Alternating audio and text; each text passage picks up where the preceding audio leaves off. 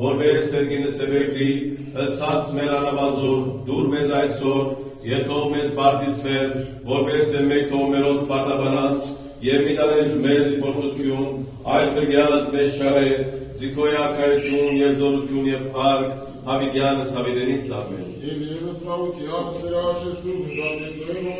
Օդություն եւ փառք օրե որդո եւ օգին սրբո այժմ եւ միշտ եւ Հավիդյանս Հավիդենից ամեն